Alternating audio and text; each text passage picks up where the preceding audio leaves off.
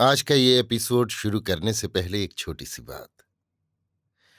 क्या आप भी अपना पॉडकास्ट बनाने की सोच रहे हैं? तो एंकर ट्राई कीजिए। ये पॉडकास्ट बनाने का सबसे आसान तरीका है। नंबर एक, ये फ्री है। नंबर दो, इसमें कई सारे ऐसे टूल्स हैं जो आपको अपने फ़ोन और कंप्यूटर पर रिकॉर्ड और एडिट करने की फैसिलिटी देते हैं। नंबर तीन आप अपने पॉडकास्ट को डिस्ट्रीब्यूट भी कर सकते हैं, जिससे इसे स्पॉटिफाई और दूसरे प्लेटफॉर्म पर सुना जा सके। तो डाउनलोड कीजिए फ्री एंकर ऐप या विज़िट कीजिए एंकर डॉट एफ़ पर अपना पॉडकास्ट स्टार्ट करने के लिए। ये तो थी एक छोटी सी जानकारी, और अब शुरू करते हैं एपिसोड का सिलसिला। तो आज के एपिसोड में लीजिए सुनिए। अयोध्या सिंह उपाध्याय हरिऔध के लिखे उपन्यास, अधखिला फूल की, चौदहवीं पंखड़ी, मेरी यानी समीर गोस्वामी की आवाज़ में। कामनी मोहन की फुलवारी के चारों ओर जो पक्की भीत है, उसमें से उत्तर वाली भीत में एक छोटी सी खिड़की है। ये खिड़की बाहर की ओर ठीक धरती से मिली हुई है, पर भीतर की ओर फुलवारी की धरती से कुछ ऊंचाई पर है। खिड़की से फुलवारी की धरती तक नीचे उतरने को बारह सीढ़ियाँ हैं। इस घड़ी इन्हीं सीढ़ियों से होकर बासमती और देवहूति फुलवारी में उतर रही हैं। पर जिस झोंक से देवहूति का पाँव उतरने के लिए उठ रहा है, बासमती का पाँव वैसा नहीं उठता। वो कुछ ठहर ठहर कर नीचे उतर रही है। देवहूति सीढ़ियों से जब फुलवारी में उतरी, बासमती चार सीढ़ी ऊपर थी। देवहूति फुलवारी में उतरकर दो डैग आगे बढ़ी थी त्यों उसका पाँव नीचे की ओर धरती में धंसने लगा। देवहूति बहुत घबराई। उसने बहुत चाहा कुछ पकड़कर ऊपर ही रह जावे, पर चाह पूरी न हुई। उसके औसान जाते रहे। देखते ही देखते देवहूति धरती में लोप हुई।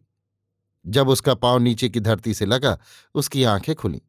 आँखें खुलते ही उसने देखा, जिस छीके में वो ऊपर से नीचे आई थी और धरती पर पाँव लगते ही जिससे खट से अलग हो गई थी, वो अब बड़े वेग से ऊपर को उठ रहा था। ज्यो ज्यो वो ऊपर उठ रहा था, ऊपर का वो बड़ा छेद, जिसमें होकर देवहूति नीचे आई थी, मुंद रहा था। देखते ही देखते छेद मुंद गया और छीका, उसी छेद के ऊपर छत में जा लगा, जो अब देखने में छत का बेल बूटा जान पड़ता था। देवहूति इस घड़ी एक बहुत ही सजी हुई कोठरी में थी। सजने के लिए जो जो चाहिए, वो सब इसमें था। इस कोठरी की भीतों की बनावट भी निराली थी। ऐसे ऐसे नग इसमें लगे थे, जिससे सारा घर जगमगा रहा था। कोठरी के सामने एक छोटा सा आँगन था। आँगन के चारों ओर पहाड़ सी ऊँची ऊँची भीतें थीं। बाहर निकलने का कोई पथ न था।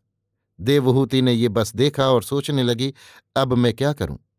कामनी मोहन की ही ये चाल है। ये बात उसके जी में भली भांति जंच गई। पर अब छुटकारा कैसे हो? यही वो सोच रही थी। इतने में ऐसा जान पड़ा जैसे सामने की भीत को पीछे से कोई ठोंक रहा है। एक एक करके तीन बार ऐसा हुआ। चौथी बार खटके के साथ भीत के भीतर छिपी हुई एक खिड़की खुल गई और इसी पथ से कामनी मोहन ने बड़े ठाठ से कोठरी के भीतर पाँव रखा। कामनी मोहन के कोठरी में आते ही फिर भीत जैसी की तैसी हुई। अब कहीं खिड़की का चिन्ह न था। पुरुषों के विचलाने के लिए उस खिलाड़ी ने स्त्रियों को बहुत से हथियार दिए हैं। कौन हथियार कब काम में लाना चाहिए, इसको वे भली भांति जानती हैं। देवहूति भी स्त्री है, वो इस बात को नहीं जानती थी, ये नहीं कहा जा सकता। हाँ इतना हो सकता है, सब स्त्रियाँ अपने हथियारों को एक ही ढंग से काम में नहीं ला सकती। जैसे भाला बर्छी चलाने में कोई बहुत ही चौकस होता है, कोई कुछ उससे घटकर, कोई उससे भी घटकर। उसी भांत अपना हथियार चलाने में स्त्रियों की गत है। देवहूति किस ढंग की थी, हम नहीं बतला सकते। पर जिस घड़ी देवहूति और कामनी मोहन की चार आँखें हुईं, देवहूति ने अपनी आँखों से बहुत सा विष उसके ऊपर उगल दिया। इस घड़ी उसके सर का कपड़ा मांग से भी कुछ पीछे था। बिखरे हुए बाल दोनों गालों पर बड़े अनूठेपन के साथ हिलते थे। होठ अनोखे ढंग से खुले थे, जिसके भीतर मीठी मुस्कुराहट झलक रही थी। भौहें कुछ टेढ़ी थीं आँखों में लाल डोरे पड़ रहे थे और मुखड़े का ढंग बहुत ही निराला था। वो झुकी हुई अपने बालों में उलझी कान की बालियों को सुलझा रही थी। बीच बीच में उसके हाथों की चूड़ियाँ बहुत ही मीठेपन से बजती थीं। ये सब देख सुनकर कामनी मोहन का अपने आपे में न रहना कोई बड़ी बात नहीं।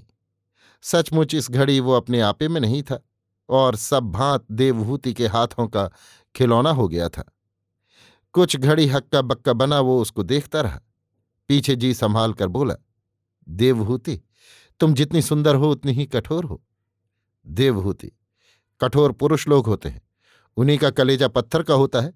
हम स्त्रियाँ कठोर होना क्या जाने?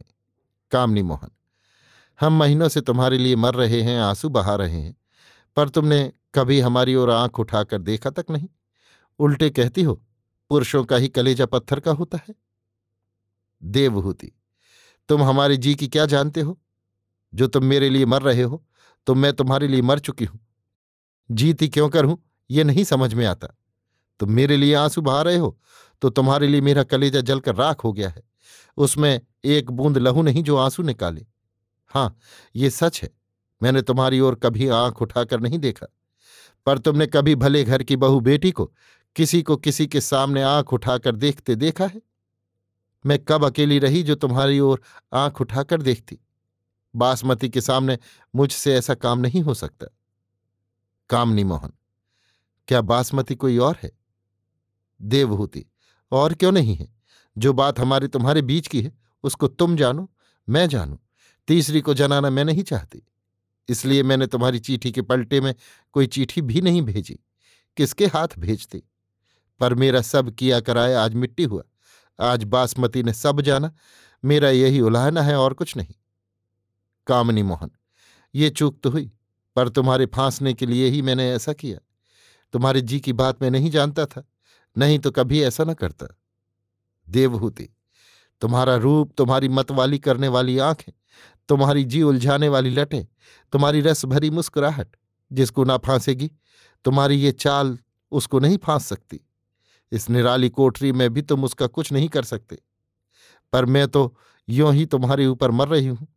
चाहे यों फांसो चाहे वो। कामनी मोहन, ये कौन जानता था? आज जो कुछ मैंने किया, उसमें बासमती ही आँखों की किरकिरी है। नहीं तो क्या तुम्हारी जी की बात मैं किसी बात जान सकता था? देवभूति, तुम ये क्या कहते हो? जिस दिन मेरी आँख तुम्हारी ऊपर पड़ी, उसी दिन तुमको समझ लेना चाहिए था मैं तुम्हारी हो चुकी।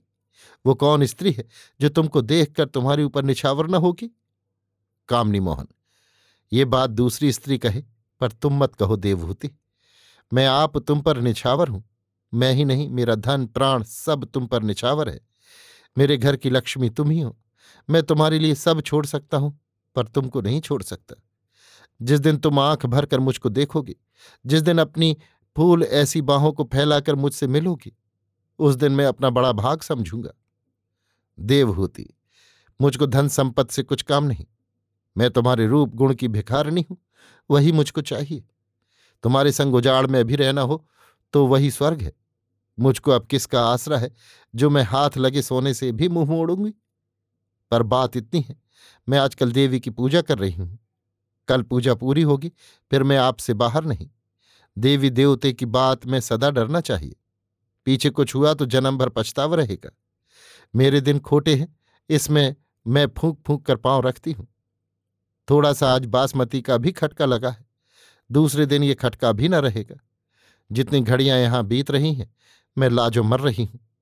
न जाने बासमती क्या सोचती होगी? कामनी मोहन, मैं तुम्हारा दास हूँ। जो तुम कहती हो मैं उससे बाहर नहीं हो सकता। मैं तुमको अभी फुलवारी में पहुंचाऊँगा, पर फिर मैं कैसे तुमसे मिलूँगा? ये बात मेरी समझ में नहीं आती। देवहूति, मैं जिस घर में रहती हूँ, उसमें दक्षिण ओर एक बड़ा कोठा है। कोठे में दो खिड़कियाँ हैं, एक बड़ी और एक छोटी। बड़ी पर मैं बहुत बैठा करती हूँ, तुम भी उस ओर बहुत आते जाते हो। परसों मैं तुमको जाते देखकर उस पर से एक चिट्ठी गिराऊँगी, उस चिट्ठी में जो लिखा हो वही करना। क्या जाने मेरे दिन फिर पलटे? कामनी मोहन अच्छा देवभूति जाओ, मुझमें इतना बल नहीं जो मैं तुम्हारी बात न मानूं, पर इस दास को न भूलना। इतना कहकर कामनी मोहन ने देवहूति के पीछे वाली भीत को पहले ही की भांति तीन बार ठोका। चौथी बार ठोकने पर इस भीत में भी एक खिड़की दिखलाई पड़ी। देवहूति चटूसी में से होकर बाहर हुई। भीत फिर जैसी की तैसी हुई। जाते जाते देवहूति कह गई, मैं सब भूल सकती हूँ, पर तुमको नहीं भूल सकती। अभी आप सुन रहे थे अयोध्या सिंह उपाध्याय हरिऔध के लिखे उपन्यास। अधखिला फूल की चौदहवीं पंखुड़ी मेरी यानी समीर गोस्वामी की आवाज़ में